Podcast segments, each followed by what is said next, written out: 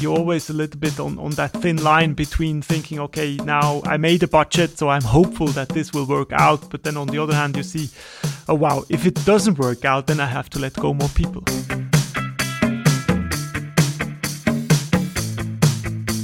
Welcome to the Swisspreneur Show, a podcast about startup stories and learnings from experienced entrepreneurs. Here's your host, Silvan.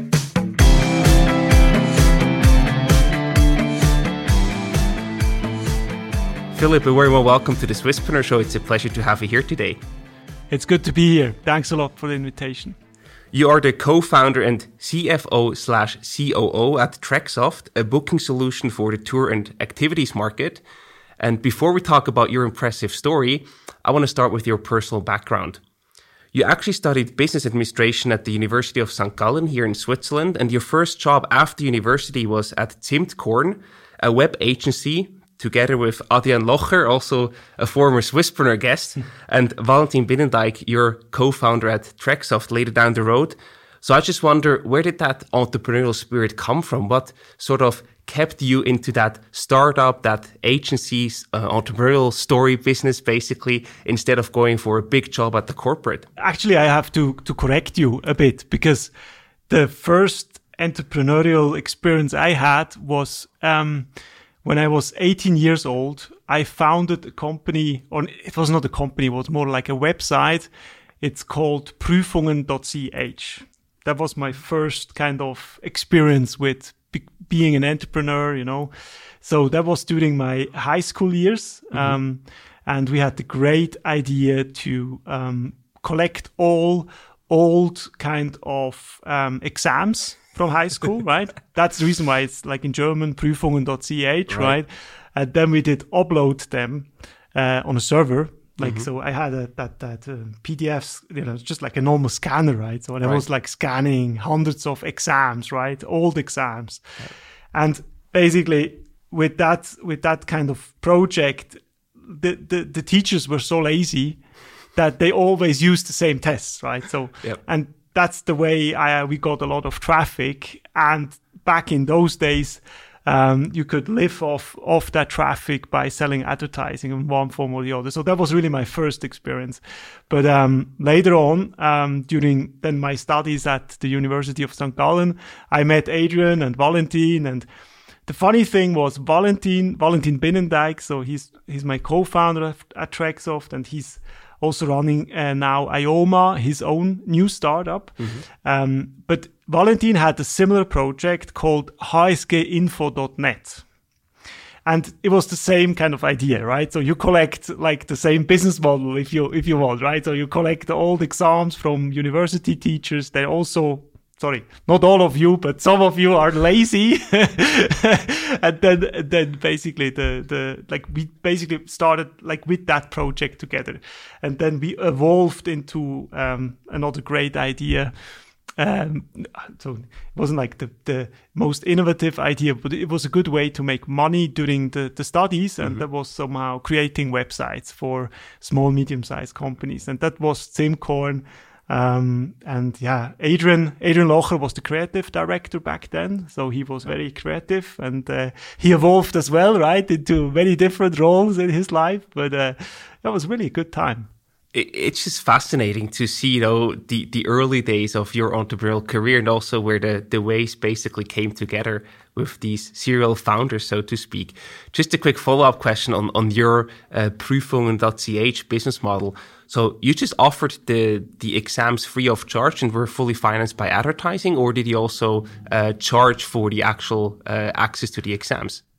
Yeah, you know, no, back then, you know, I was 18 years old, right? Yeah. Um, I was, I was, but we had like we had quite a bit of media attention back then because it was a good story. Like uh, the Swiss television, uh, SRF, they ca- wow. they came to my high school, and you know, like, so I'm, I'm from Interlaken, so they came to my high school in Interlaken, and they wanted basically to see what happens, right? Because like basically it was also a legal question because exactly. the intellectual property was um, belonging to the teachers, right, mm-hmm. not to me, right? So I basically was doing like let's say let's call it a gray zone so and uh, and and yeah so uh, it was an interesting kind of of of story, but like from a monetization perspective, you know, like I was really just discovering how to monetize. So I, cool. I had a bit of advertising revenue, um, no membership revenue. So yeah. It's a good start. Yeah, it's a good start. Yeah, yeah. And where does that drive come from? Do you have any entrepreneurs or role models in your family that inspired you to pursue that path? Or was it just more like, hey, I saw a problem, something that I want to use myself, so I just started uploading these these exams? Yeah, I just know I it's I think it was really out of own initiative to to uh, you know just to do something and uh, to yeah you know just basically I think to some degree make a bit of money, yeah, for sure. Mm-hmm. But also then to to you know like uh, develop something new, right? And I think there was I didn't have back then a role model in my family or something like that. Got no, it. No. What's also interesting is if we look at your agency together with Valentin and, and Adrian, you all then also pursued careers in different paths, right? So basically, Adrian did, I think, many different things from Deal now uh, into the artificial intelligence space. And you then eventually landed in the tourism and outdoor sports market. So, how did that passion emerge? Where did that come from? So, after my uh, studies in St. Gallen, I wanted to go back home. So, and back home for me is uh, that's also changing now in my life a bit, but uh, back then it was Interlaken, and um, yeah, I've, i really missed uh, my home, right? Interlaken, that that mountain town, you know, That's between the two spot. lakes, between the two lakes, yeah. and like uh, Eiger Mönch and Jungfrau, right? I do a bit of advertising here of for my, for my hometown. So um, yeah, and um, I wanted to go back home, and in Interlaken, the reality is really. Um, tourism is so dominant as as the industry right so like what else can you do really if you if you're a young entrepreneur and you wanna wanna have success you know um, I think uh, or success sounds sounds a bit ambitious but I, I basically my goal was to to do something right to mm-hmm. change something and I think it, the tourism industry was really um, the thing to do yeah so and then and then I was lucky I have to say because I I came to then to Outdoor Interlaken, which mm-hmm. is the the leading adventure company in Switzerland, um, we organize rafting, uh, canyoning, and all those exciting adventure activities in Interlaken. And um, they were searching for somebody to help out, basically. Um, mm-hmm. So, not I, I have to um, specify. So, not to help out in the in on basically in the boat, mm-hmm. right? But more or as a guide, but more to help out in back office, marketing, and, right. and that stuff, right? Yeah. And um, so I did, right? That was um, back in 2007. Mm-hmm. And um, yeah. That's basically how it emerged from yeah, there. Exactly. Along the way, you actually also met your third co founder, John. Um, can you talk a bit more about how you met and what basically made the relationship so special that you then decided to start a company together? Yeah, so John was the one of the he's one of the founders of Outdoor Interlaken. He's originally from uh, New Hampshire in um, in the US, mm-hmm. um, and he he moved uh, in relatively young ages to to Switzerland. Uh, he met his wife, you know, like you know how it is, love, you know, and and then basically he he stayed in in, in Switzerland, and um, he was one of the founders and and owners of Outdoor Interlaken that's how we met. Uh, he was basically the one asking me, "Hey, would you have some capacity to help out at at Outdoor Interlaken?" And um, since then, I think I, I, one really special thing in in the Outdoor Interlaken environment, and not only Outdoor Interlaken, but just in that kind of guide environment, uh, uh, raft guides, uh, canyoning guides, you know, okay. all those people, they are very honest people very very you know just like they have a really it's it's fun to work with them there's mm-hmm. really good people right cool yeah. and i imagine then you mentioned 2007 you actually joined Outdoor Interlaken and then at the at the certain point you also realize that there's a problem that you could solve with software, I uh, imagine. So because in 2010, you then co-founded Treksoft together with John and also Valentin, that who you already worked with previously. So what was the specific problem that you then saw and what frustrated you so much that you had to create your own company around it? So, um, so shortly after 2007, I think it was already 2008, 2009, um, we basically needed a booking solution. Mm-hmm. Um, it was for Outdoor Interlaken and a couple of other companies in Interlaken. Um, and we like so like the companies were using different systems back then. Um, one of the systems I remember is called Hostel World, which is basically not a system for tours and activities or uh, experiences, but it's more like a system for hostels to book mm-hmm. hostels online. Um, and we we thought, okay, that's not optimal. And then we we had a look in in, in the market. You know, um, are there systems already available in existence? Mm-hmm. And then I think if I look today and look back, right, I think we were a bit, you know, like we can do that better, right? Yes. but I think they, it would be not entirely true, I think, if we would say, okay, there were no system in existence, right? So I think there were systems in existence, but we thought we can do it better. And then luckily, because I, I thought, okay, now I need somebody who can code and mm-hmm. who can get it done. Uh, basically to build an online booking system for experiences for Outdoor Interlaken and all those other companies. And Valentin, that's the guy I knew, right? Yeah. Valentin, um, he was around. So I called him, Hey, Valentin, hey, we need a system, you know? And then before we started Treksoft, we had the, like, um, the domain reserved and used uh, adventureshop.ch. That mm-hmm. was basically before we started, uh, uh Treksoft.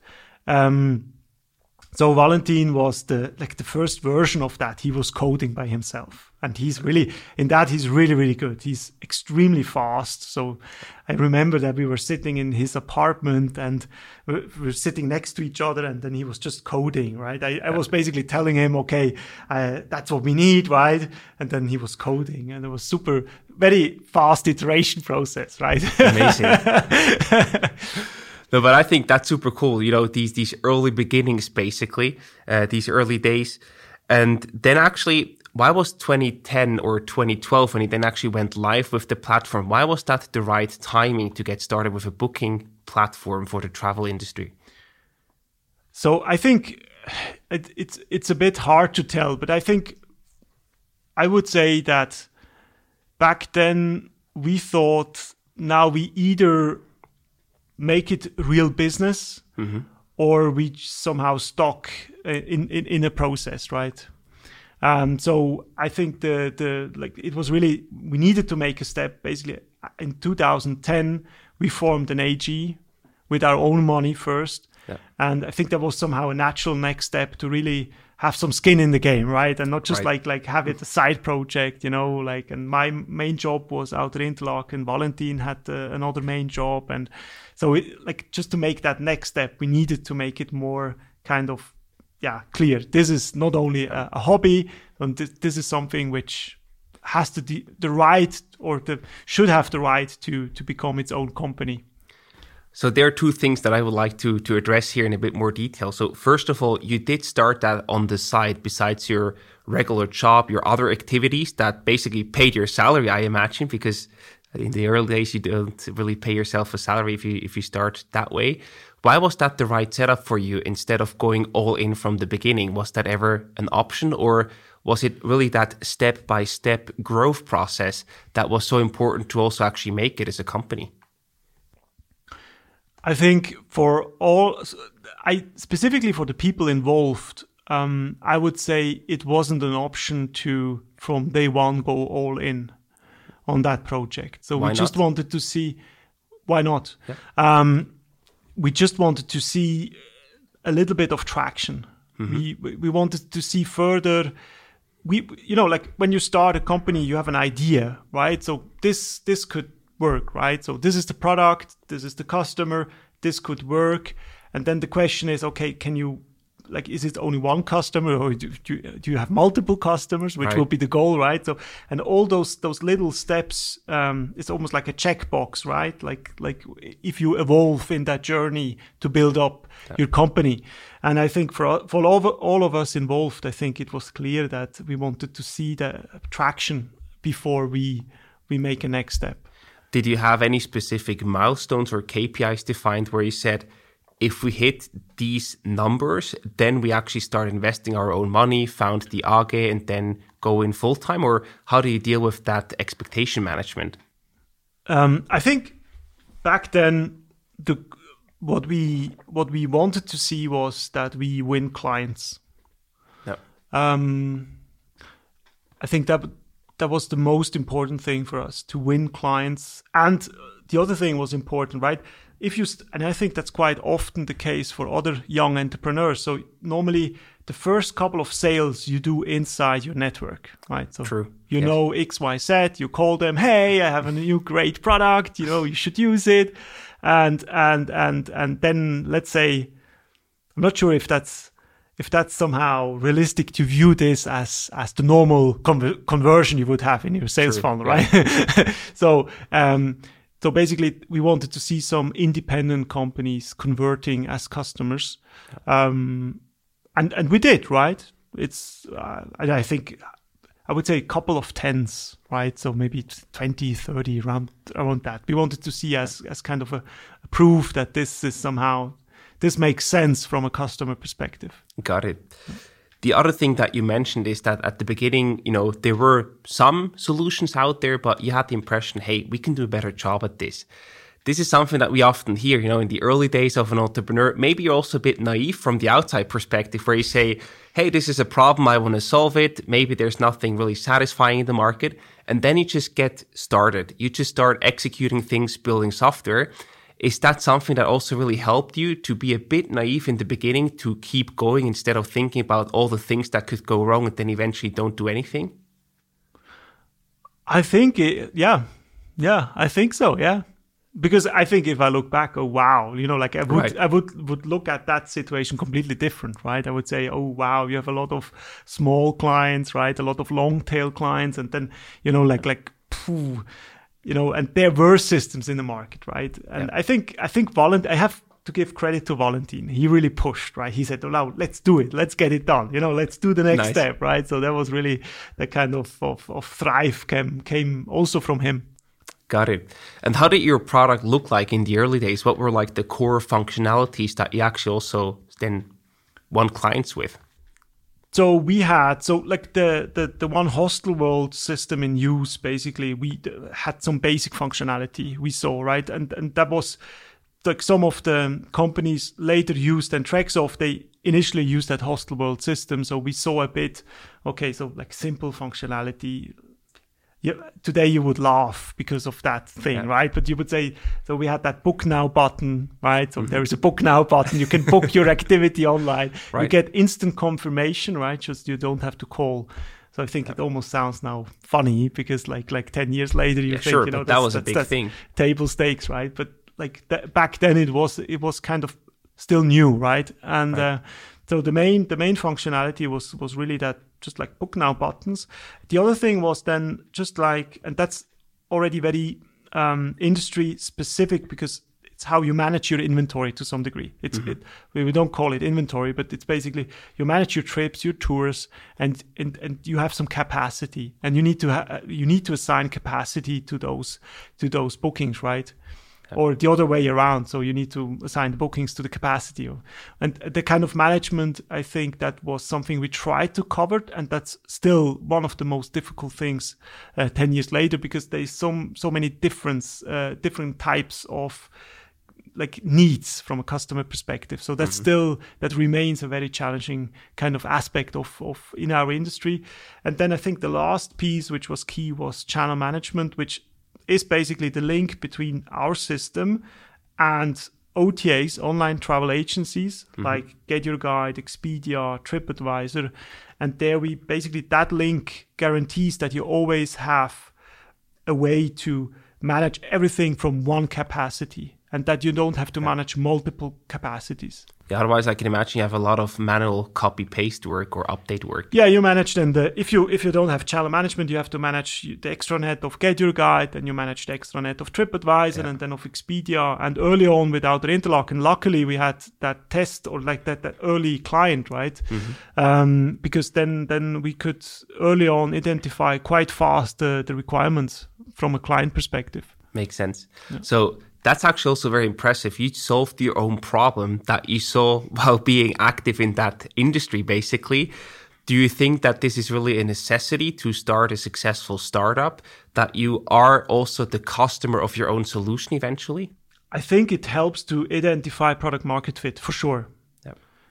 There might be that's a positive. The negative is that you might have conflict of interest because, like, I was basically on two sides of the table, right? I was in, in that case. I, I also then beca- became a, a co-owner of Outdoor Interlaken, so I was the customer plus I was the the, the service provider uh, from a software perspective. So like like, but that's the negative. The positive is really you obviously you're super close to the client and um, that uh, product market fit is so important to to identify early on that really helps So you were then growing towards that product market fit. You know, many people talk about that product market fit, but how does it actually feel like? Did you also, you know, did anything change or when did you actually realize that, hey, now we're in a good position. Now we have this product market fit. Was there anything special when you noticed that?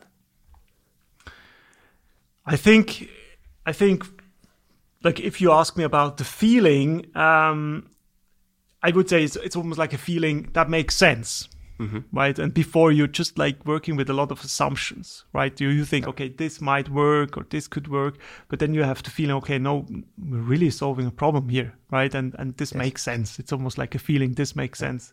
But i also have to say with product market fit i think these depending on the industry you're in it might be that you that you have that experience multiple times right? Because you mm-hmm. you basically evolve uh, in in your product and, and and you see basically oh wow now it makes sense. Basically what I'm trying to say is that in our case we we found out okay this makes sense for a river rafting canyoning company. And it might also make sense in regards of product market fit for a bus company but it doesn't make sense for a scuba diving company right Interesting. Yeah. and if you if you then later on and i think we'll come to that but then if you have investors on board mm-hmm. and you have a total addressable market which is relatively big or you pitch that you pitch that it's very big and it is big right but you basically then see oh wow the product market fit might be only really true for a subsegment of that market Right. Yeah, and talking about investors, in, in 2013, you then decided to go fundraising. Why did you decide to go that way instead of staying bootstrapped? I think for software service, it's it's um, it, it's both is possible, but back then I think um, we thought let's let's let's let's be a bit faster in the process and let's let's somehow move faster forwards, and um, yeah, and and and let's you know I, I think to some degree like you you bef- before said that you need to be a bit naive, right? And think Yeah. back then I also thought, you know, like all the cool guys or all the cool startups, Adrian, for example, you know, they have investors, right? So that's what you need, right? so yeah, let's get let's get investors to some degree. I I I think to some degree I would say naive from that sense that I thought this is the way you do it, right? If you want to have success. On the other hand, definitely the the speed aspect and yeah, and I think like in, in in the type of nature from a software service startup, right? Like you will have to invest a lot of time if you want to bootstrap and finance everything by yourself, right? Yeah. And in what way was fundraising then helping you to actually, you know, get faster? What did you use the money for that you raised?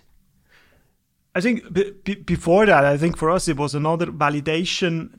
There's if we get from the outside that kind of green light, this makes sense, right? This was Right. also like another milestone for us to to reach, right? So we thought, okay, if if there are investors who who trust us, who give us money, that's great, right? That that's another validation in that process. Um, so that was for sure also critical. And then I think in our case, we did invest into marketing sales. So basically build up that sales marketing funnel. Plus then also to invest into uh, R&D uh, for sure, because back then I think we had Valentin and we had um, our first um, employee. He's still working with us, which is great. Philip Gerber. He's uh, he's a fantastic developer, and so like we had a very small team, and then we started to add on on R and D and marketing sales. I would say that that's the that's the was for sure the biggest need for investment in the early days. Got it.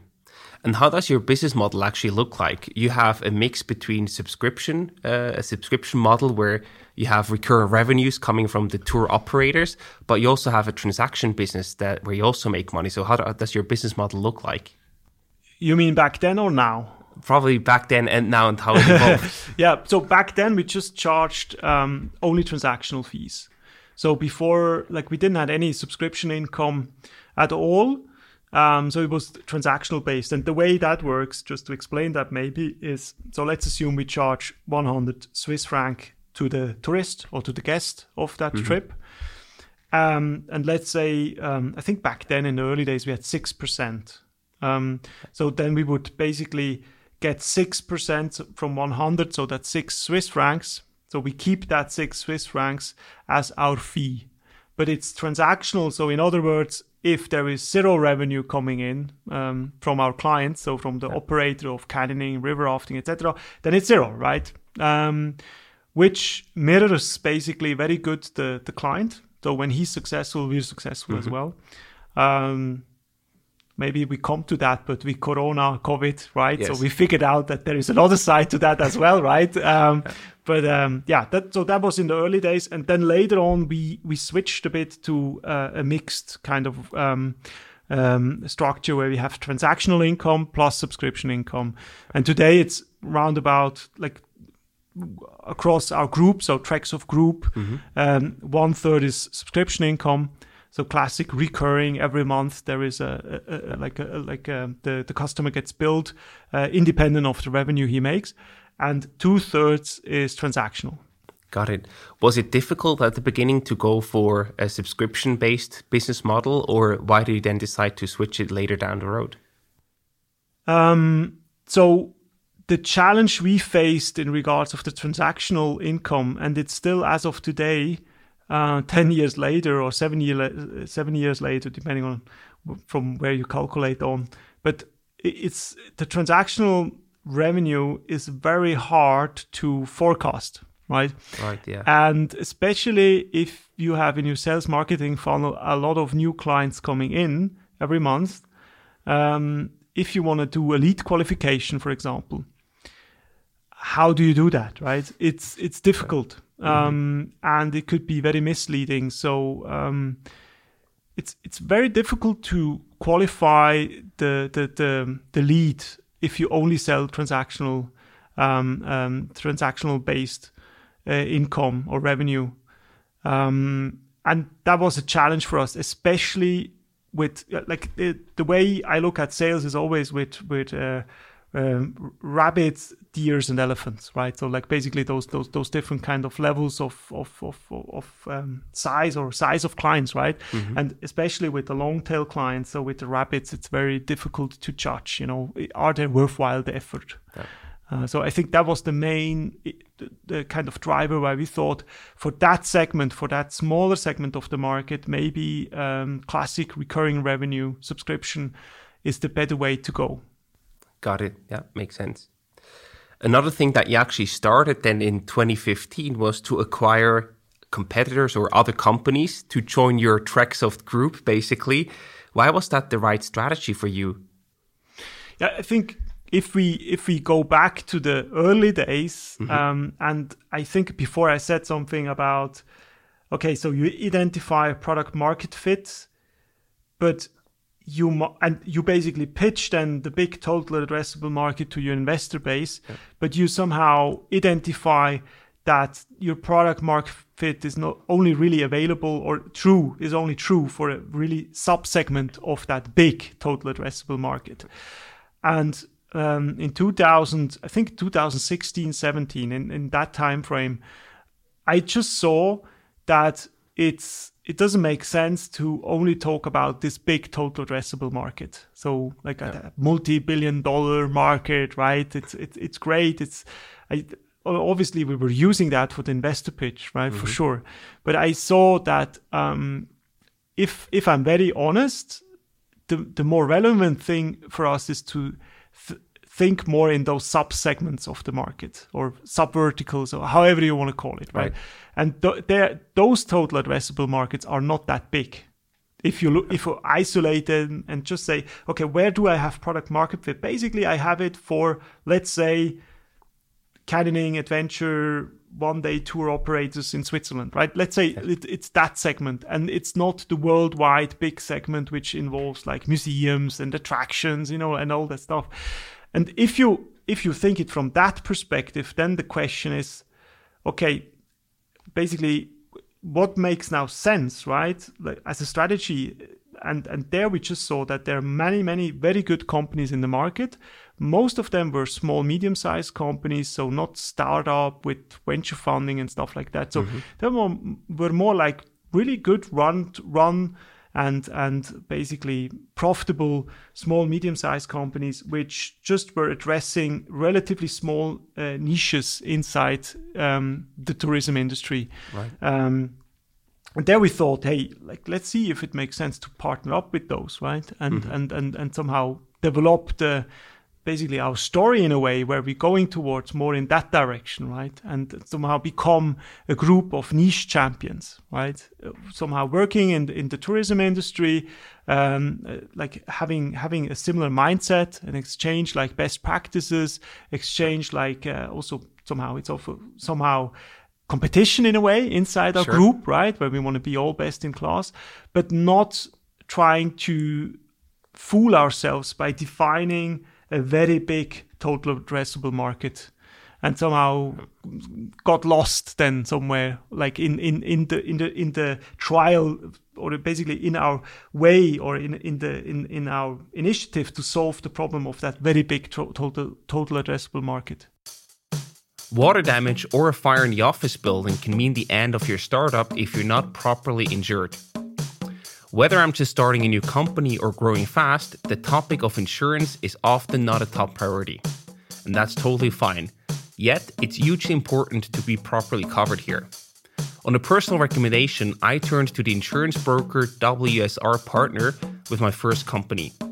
The advice is highly professional and completely independent.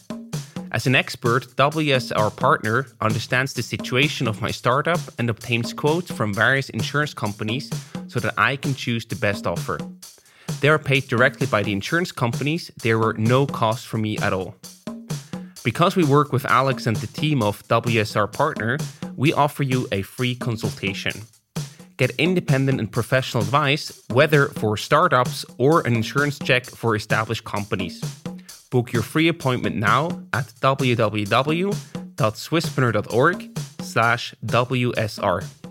How do you then actually, you know, finance these acquisitions? Do you just raise more money uh, from your investors? Do you do a special deal where you also give the companies that you acquire shares in the whole group, basically, to let them participate in the on the future success? Or how do you actually execute that? Yeah, so I, I, have to say we were very lucky that uh, we have investors which are very patient with us, and um, I think also to some degree I assume that investors with a lot of experience they used to, you know, kind of changing plans to some degree, right? Exactly. Um, so in our acquisitions, um, we did finance most of it via equity. So like, and basically by increasing our own equity mm-hmm. and and basically getting money um, to a big degree from our investors and then buying those companies. Um, I, I have to say, moving forward, that's not the plan we want to uh, continue to execute because otherwise, at, at at one point, you you basically on on the long run that doesn't make sense, right? Um, yeah. uh, but but I think at back then it made sense because then our somehow cash flow potential wasn't big enough to finance it by ourselves but now that will change eventually. So you want to focus on cash flow acquisitions or stop doing acquisitions? What's your strategy there? So the strategy is is uh, is um, is uh, simple. Um, I I'm a believer in the rule of forty. Um, so the rule of forty concept. Uh, like if I can explain that very very of course. Um, in in simple terms is basically the rule of 40 so the number is 40 and you add up organic growth and EBITDA margin, and that should be 40, should equal 40 or better. Um, and now we have a group of companies uh, inside Treksoft Group. We are five companies. Um, three of them operate as software as a service uh, kind of companies. Mm-hmm. Um, two of them were acquired. Um, and then we have um, two additional companies which were somehow spin-offs out of Treksoft. Um, one is Payyo, which does payment processing. The other one is Experience Bank, which does uh, channel management. Um, and then the three SaaS companies are Treksoft, SaaS we call it. So it's basically our, um, like our SaaS um, business. And then we have DigiTickets. This was an, um, one of our first acquisi- acquisitions in, in the UK. Mm-hmm. Um, super successful at the moment. Um, like that was really like the outlier in regards of performance. Um, they nice. uh, uh, in in the UK um, and uh, Waldhart Software, which is a ski school software company. And the way we run it at the moment is really we we believe in that rule of forty. We we exchange best practices. And we also believe in niches and relatively small total addressable markets. And we try to be laser focused there that we don't fool ourselves with big total addressable markets. And, um, with the rule of 40, we are quite open to look at each business as its own business, right? Um, and sometimes there is room to grow. And then obviously growth is always very welcome. Mm-hmm. Um, but when it doesn't make sense to grow, then we want to um, uh, basically to come to that rule of 40 result, right? The, yeah. When there is no organic growth, then you need to deliver EBITDA. And EBITDA in our case, also have to say that's close to free cash flow. So we don't activate software to a large extent. That's that's not the goal. So like mm-hmm. when I talk about EBITDA, it's also here. It's not about fooling ourselves by activating the software. Yeah. It's really about being as close to free cash flow as possible. Got it. And that's a significantly different approach than what we heard, for example, in uh, the Bexio story, where you focus on uh, unit economics, as you uh, nicely pointed out in our prep call. So, what is the different difference there from your perspective, and why does the rule of forty actually make more sense to you than the unit economics play? Yeah. So that's, I think that's that's a good question, um, and and I really enjoyed the, to listen to so, uh, your podcast with with Jeremias. Um, and um, I think he explained in, in, in, very good detail the, the unit economics kind of um, view of things, right? Mm-hmm. So how to run a company from that perspective to a, I, not only, but to a large extent, uh, you look at those unit economics. So you look at customer acquisition cost, you look at customer lifetime value, um, and some other KPIs. Um, and we do that to some degree as well. But I think the difference is if you if it's all about efficiency and you think, does that make sense from an efficiency standpoint, then either the EBITDA or the customer acquisition costs, for example, or any other unit economic is a proxy for efficiency, right? Mm-hmm. And um, I think it depends on what what you want to achieve, right, or what we want to achieve to some degree. So if the goal is to say, you know, like I don't care about, let's say, everything beyond the customer acquisition cost to some degree. So right. let, let's assume I'm my my intention is to grow and growth is paid at the moment in the in the market very good. So in, in regards of in, from investor p- perspective, right, in mm-hmm. regards of valuation, so growth has a very high value at the moment. So if that's the main objective, then I look on customer acquisition cost, I look on customer lifetime value, and I look on churn. Um, and I don't care too much about the efficiency of the rest to some degree. Yeah. But if I look at the EBITDA, the EBITDA, assuming that it's free cash flow, very close to free cash flow, it's a reflection of the efficiency of the of the full organization, including everything, yeah. including the pencil, including the rent, including you know, right? Yeah. And I think it depends a bit on on the objective of of the company right? Mm-hmm. If you want to generate the free cash flow, you need to look at the at the EBITDA free cash flow number. Um, in the rule of 40, you look as well on organic growth. So you look at both. Um, if you look on unit economics, I think you basically saying we have capital available, we're willing to burn cash, um, and it's be- or it doesn't have to be that you burn cash, but you, you in theory you would be willing to do so. Right. Um, and the main objective is just to to see how fast you can grow, basically. Yeah. Right. To overemphasize that it's basically growth at all costs. That's the unit economics play. And potentially you also strive for an exit there to get so big, so valuable, growing so much faster than a large corporate might be able to, so that they then have sort of a need to acquire you while the efficiency or the rule of 40 play might more be of, hey, we want to have a profitable business. We want to potentially pay dividends, maybe do an IPO one day because we have the good economics to do so. Is that a, a fair assessment?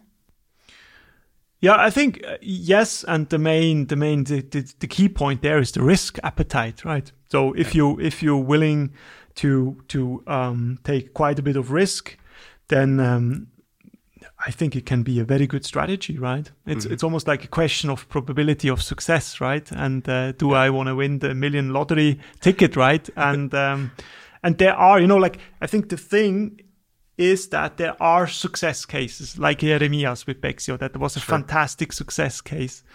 Um, so there are examples of people achieving this, right? The million lottery ticket. Um, but um, I think on the other hand, like I'm also an entrepreneur for myself to basically do the thing I most somehow trust in, right? And where I feel most comfortable in. And um, I think, uh, and, and the other thing is then there, I think both strategy can make a lot of sense. It really depends on the company, right? And, and on the founder team and where do you feel comfortable with. But the important thing is that you stick then to it, right? So you shouldn't then change all the time from right. trying to optimize on the growth side or like on unit economics. And then, then the next day you change to the rule of 40 concept. So that's, I think, the worst, right? So I think either, either way, it's okay, yeah. but, uh, don't, don't change it too much, right? Makes sense. Let's also talk about another challenge that you already brought up uh, briefly the COVID pandemic all over the globe, basically. So the coronavirus basically also had a huge impact on companies in the in the travel and leisure industry, obviously. So what was your experience with Treksoft? How did that impact you? Yeah, this was this was it's a disaster, right? So this yeah. is this is really not good. Um, um, and um, I, I think first of all, it's it's it's bad for humanity, right? So like there was like a lot of things uh, which which which are, are, weren't nice, right, to see and, and happening. Um, and specifically in the tourism industry, this is really this is you know like tourism industry has some some like we first of all we have seasonality, then we have cyclicality, right? So it's a lot of those aspects which makes it difficult as an industry per se. But then if something like like Corona, COVID hits, right? This is like this is yeah. uh, very very very difficult. Um, and yeah, I think you know like so many things which which are difficult then to execute, right? Um, and one of the things I think is is difficult then on a on a emotional level is a bit as well that you basically as a founder, you don't really know from a budgeting perspective what's now the reality, right? Because mm-hmm. we had to change it so many times. And um, in software, the biggest spending block is is is humans, right? It's people, yeah. and um, so you're always a little bit on on that thin line between thinking, okay, now I made a budget, so I'm hopeful that this will work out, but then on the other hand, you see oh wow, if it doesn't work out, then I have to let go more people, right? right. Um, and there's no other way to save money, right? How did you do that? Like, did you get any support from the government? Did you send your people to short time work, or what did you do on, on that regard? Uh, a bit of everything, yeah. um, but um, yeah, it's. Uh, I think um, yeah, it somehow it it worked out. So we're still here, and uh, we have, uh, I think, a, a good outlook uh, for the future, or a good. I, I, would say we we have enough liquidity, um, and I think we also did adopt uh, adopt quite quite a bit. So mm-hmm. I had to let go quite a bit of people, and not not across Treksoft group uh, because like not not every group company was affected the same. Mm-hmm. So we had um, one company in our group almost in 2020 almost making one million in net profit. So that was like the best performer, and the, but we had also other companies like like the one I'm running as CEO currently, Treksoft SaaS, that division, mm-hmm. uh, that business unit that which was uh, affected uh, very very big time, and there mm-hmm. I had to let go a lot of people, and um, uh, yeah, and then government support for sure. Like we had but we had like we have subsidiaries in a lot of different countries so this was yeah. also some complexity we had to deal with um, yeah So I hope that Corona at one point is is done, right? Absolutely. I mean, I know like letting go people is always super hard, super difficult. Um, it's like you have this connection to that person, right? You you work with them sometimes even for multiple years, so it's really not easy to let them go. Despite the fact that COVID hit, did that make things easier in any way? Because you know it's not like your own fault or you didn't do a misplanning in terms of budgeting and now you can't afford them anymore. Did that help to a certain degree or was it still a very difficult conversation to have? I think I think I, I, I, thought about that a couple of times. Okay. Um, but I think it's it's the completely the wrong direction. Right. Yeah. This, I think this is I, uh, that's another thing I, where I can fool myself. Right. In right. the end. Right. So I think the the um, yeah I'm I'm I feel fully responsible for the outcome mm-hmm. for those employees who had to, who had to go. The, the other unfortunate thing was that we had a couple of really um, A players, really good employees, and they yeah. they left by themselves because they said, you know, like that kind of, you know, this. If you if you think about motivation f- for an employee, right, it's it's basically to some degree as well the career path, right. And if something like Corona and COVID hits, it's very difficult to to give that view to the employee. And right. then I fully understand the really the, the really A players that we still have a lot of A players, but like some of them they they left, right? And that's that's difficult. Yeah. yeah. Well, was that mainly due to the uncertainty that they say, "Hey, we don't know when this will go back to normal or change"? I think I think it's it's it's uncertainty, it's uh, options, right? They have alternatives in the market. It's a lot of money in the market, so like a lot of startups have a lot of money to to spend, and not everyone is the same affected, right? So not every every company is sure. in, in, travel, so they. Um, I think it's multiple reasons uh, in the end. Yeah, makes sense. And what was the impact on your revenue side? I mean, you mentioned before there's the recurring revenue, there's the transactional revenue. What happened to both of them? Yeah, so we have those five companies inside Treksoft Group, and um, like as a group, we lost around about in 2020 we lost around about 30 percent of our revenue, and we were b- b- close to EBITDA zero basically, okay. so close to break even. Um, um, and I would say, given the circumstances, this was was good, but it was yeah. mainly driven by by um, companies inside our group which were not that much affected, right? Yeah. And the kind of special thing in travel specifically was that if you had a very strong focus on domestic, um, so domestic travel, which means you go to an attraction, to a theme park, or you mm-hmm. somehow consume something domestically, um, then it's this was not that much affected, and in Got some it. cases there were even effects which were very strong in in a positive sense. Um, but the segments which were focused internationally, they they suffered big time. Crazy, right? That looked like minus sometimes in some of those segments almost minus minus ninety percent in some of the months. Yeah. Uh, let's say in April, May, like there was like negative turnover t- negative turnover turnover happening um similar to like a like a, a reisebüro right like of course uh, right yeah, I would have also expected like a, a, much higher drop in revenue overall across the whole group. So I think 30%, while it hurts a lot, it's still pretty well managed through such a difficult time. No, I, I think I, I would say I'm super lucky that we have this this group of niche champions. Yeah.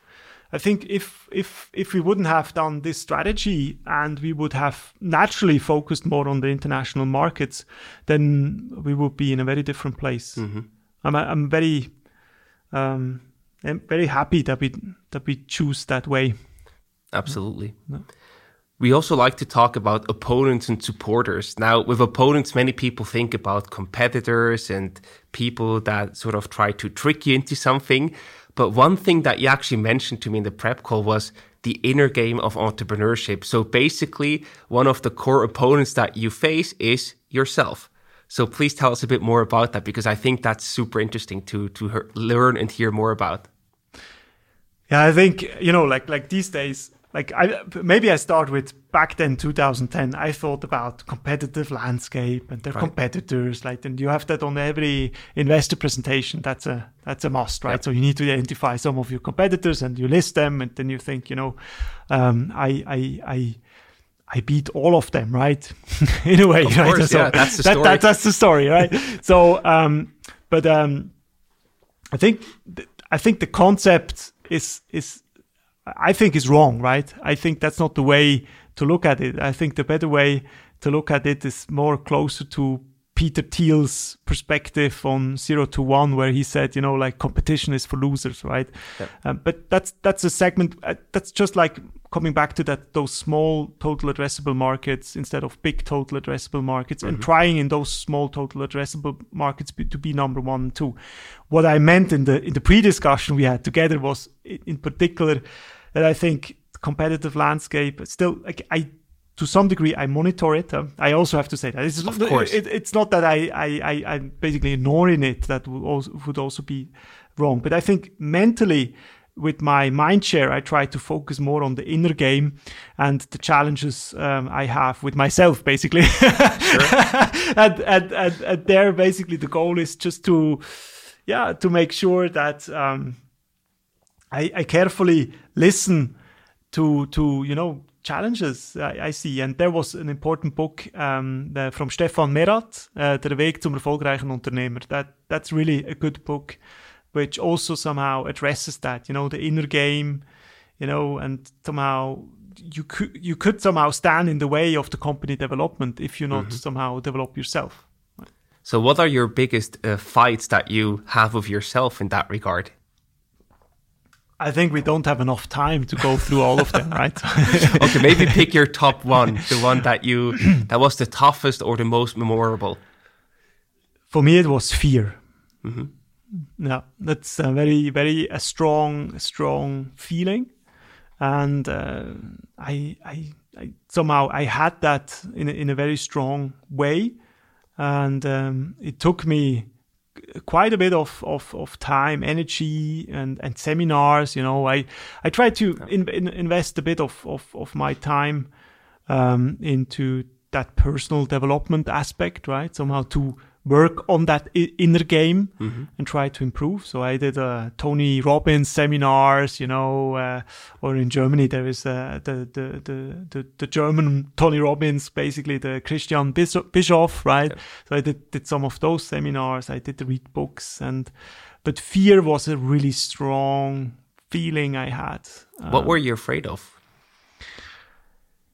Um, I think I think it it was a bit that somehow I wanted just to basically make it right, right? And, and somehow I had that pressure. I wanted to make it right, and then I had that somehow feeling of fear that I'm somehow missing out in in one form or the other.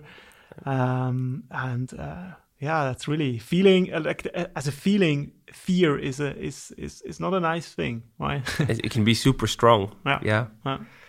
Do you mentioned the seminars uh, that you took? Did you also get any additional help? Like, did you talk to professionals or anyone else that helped you along the way to to manage your fear and the expectations?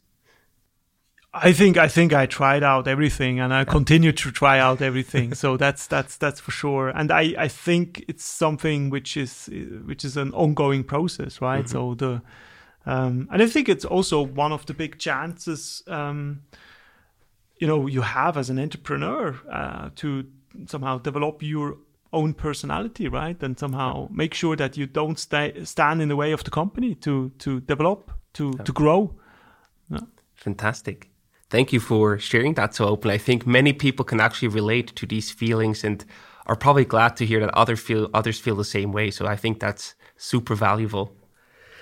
Of course, you also have supporters. So, of course, you have investors and, and everyone on board, your employees, but you also picked three very specific people that supported you along the journey.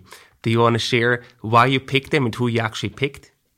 Yes, of course. So, like the the first one is my uh, fiancée, um, so my future wife Ramona, um, and uh, she is also an entrepreneur. She's a goldsmith, and uh, uh, she has as well a, a company in in a very good location in the middle of Zurich, and um, she's she's also running her company as an entrepreneur and you know like we have every every day basically when we see each other we have conversations around also like a big topic there is that inner game you know mm-hmm. like how do you feel right is it is it you know like do you think yeah. it's it's okay or you know like like and and I'm so grateful for that that we have those discussions you know and uh, we go walking and then you know like we're a couple, right? But we also discuss, right, all those things, oh, right? Of course, of course. So that's that's super key. And then um, Valentin, as as my co-founder at Treksoft and also as a close friend to mine, I think he's great. He's very different to, in in a way, to me, right? So he he he functions differently in his head, and. Um, so but that's super good to have his his view on things mm-hmm. um, and then the third is adrian uh, locher um, like he's he's like he's still you know like if you if you do early on such like in, in young ages like like a company together it somehow still i think for me mentally it's it's it's something which still is very close to me right? And and obviously he's an inspiration. He's also doing completely different things right? But he's definitely an inspiration. Absolutely. Cool. Good selection i would say So let's also look where you currently stand. You cater to operators in over 130 countries all over the world, basically. You are a group of vertical market niche subscale SaaS businesses and businesses in general with over 10 million in revenue before COVID hit. So what's next for you? What, what are your goals with Treksoft and your ambitions? yeah. So, um, hopefully at one point corona will will will somehow be less a topic right? So that's that's key for us because in in the the kind of market we're in that's that somehow it is travel industry right? Tourism industry and and we still it's it's we still see the the corona impact of things. But we're currently working on a three year plan. Mm-hmm that's uh, that was by the way something which was recommended just recently to me that we should do a three year plan and i think it's a very good exercise to do. Um, and the goal is really to to execute the the strategy around smaller total total addressable markets. So not mm-hmm. not not not take the the super big ones but take the smaller ones but there have the ambition to be number one or number two in those segments. Um, execute the strategy along the rule of 40 so like uh, basically uh, have that internal sports competition that we yep. want to have that rule of 40 result or be as close to it as as possible um, share best practices learn from each other mm-hmm. um, if we see growth potential organically, sometimes we have currently a couple of projects where we do spin-off uh, of basically in in, a, in an application there might be like a segment of the application which might have a potential to become its own solution, like its own application.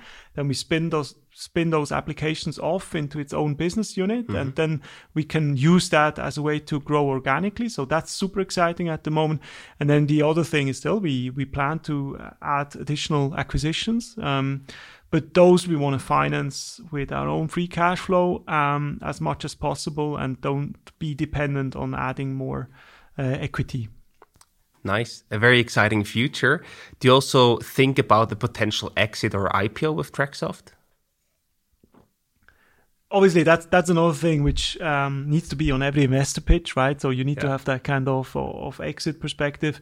Um, I I I would say that I was thinking a lot about you know like like how does that perspective looks like right mm-hmm. from an exit perspective, but I thought now more recently that this is just like almost a bit um, wasting a bit of my mind share mm-hmm. um, uh, to think too much about that, right? But but uh, yeah, we had we had along the ways we had several kind of potential either ways to sell to a strategical uh, partner or um, yeah we had we had other considerations but i i think for me i really try to not think too much about that again don't fool yourself right yeah Fantastic. So before we wrap up the conversation, we also want to know about your personal gadgets and resources recommendations. Anything comes to mind in terms of books, blogs, podcasts, newsletters that you can recommend to our listeners? Yeah, so um, maybe books. Um, I would say um, Stefan Merath, as, as I said before. So he actually wrote three books, and I think all of them, uh, all of the three are, are really good. Cool. Um, I listen a lot of of of um, um, uh, kind of um, uh, on Audible, you know, like those. That, so that that's great. So Audible as a gadget, maybe. Um, yeah, and I I think at at the moment what I'm really excited about is as well the entrepreneur operating system EOS. That's I, I- fantastic. I, I, I really think that's great, Yeah. and I, I like one of the companies already did implement that, um, Mm-hmm. and I plan to add it to to more of the group companies. So, uh, yeah, Yeah, we actually also once did a dedicated podcast episode about that EOS system with uh, the EOS implementer Chris Burger. It was fantastic, and we also use it ourselves at Swisspreneur for three years. It's, cool, It's nice. super cool. cool. That that's another positive confirmation that uh, we should focus a bit more on that. Yeah, absolutely. so the, for the very last part, we prepared some rapid fire questions for you. So I either give you a choice or a short question, and you have to uh, basically explain to us why you made that choice or what you answer in one sentence. Are you ready? yeah. So, vacation in Switzerland or vacation abroad? Switzerland.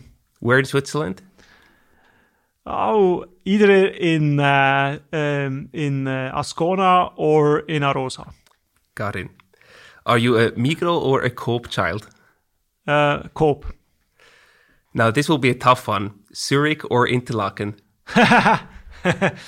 Um, I, you know, like my heart, you know, like th- where the love is, right? The love currently is because of Ramona. It's in it's in Zurich. Got it. What title should we give to this interview? Like like like um, learn learnings from a rule of forty slash subscale SaaS operator. Cool. That too? that, that sounds complex. No, I, I also have another suggestion. Yeah, don't, yeah, don't fool yourself. don't fool yourself. Yeah, maybe that's also was a good also a one. good yeah, one. Yeah. You make decisions in five hours or five months? Or five minutes, maybe. Um, no, I'm I'm I'm more on the faster side. I would say it's more like five hours. Yeah, maybe five hours, depending on the decision, right? course. Uh, yeah. yeah. And do you have any favorite activity on Treksoft? You know, what kind of activity? you know anything that you like to book or use yourself from all the offerings that you have on the platform Are you really asking me that now? Yeah. Because like I would do now a very long advertising for Outdoor Interlaken. So you can book in Interlaken everything on outdoorinterlaken.ch. It's river rafting, canyoning, whatever you like. So those are fantastic. And behind you will book with Treksoft and have an awesome booking experience. well that was a very was good like- promo Yeah, yeah, that was a good promo, right? but to be fair we actually did a Swisspreneur skydiving in Interlaken All about right. one week ago that was fantastic that's that's really good. Yeah. we love the region it's beautiful yeah. It's nice. Cool. And I think with these beautiful images in our head, that's the perfect way to end today's conversation. Philip, thank you so much for being here today. All the best of fighting Corona and getting back to the 10 million revenue. And we're super excited to see what you will build in the future. Thanks a lot, Silvan. This episode was brought to you by Swisspreneur's main partner, Klara Business, the digital all in one solution for small businesses. Managing internal processes manually and on paper wastes an incredible amount of time. That's why Klara digitizes everything, allowing you to focus on what really matters your core business. Go to klara.ch to find out how your business administration can be simpler, faster, and more efficient. Again, that's klara.ch.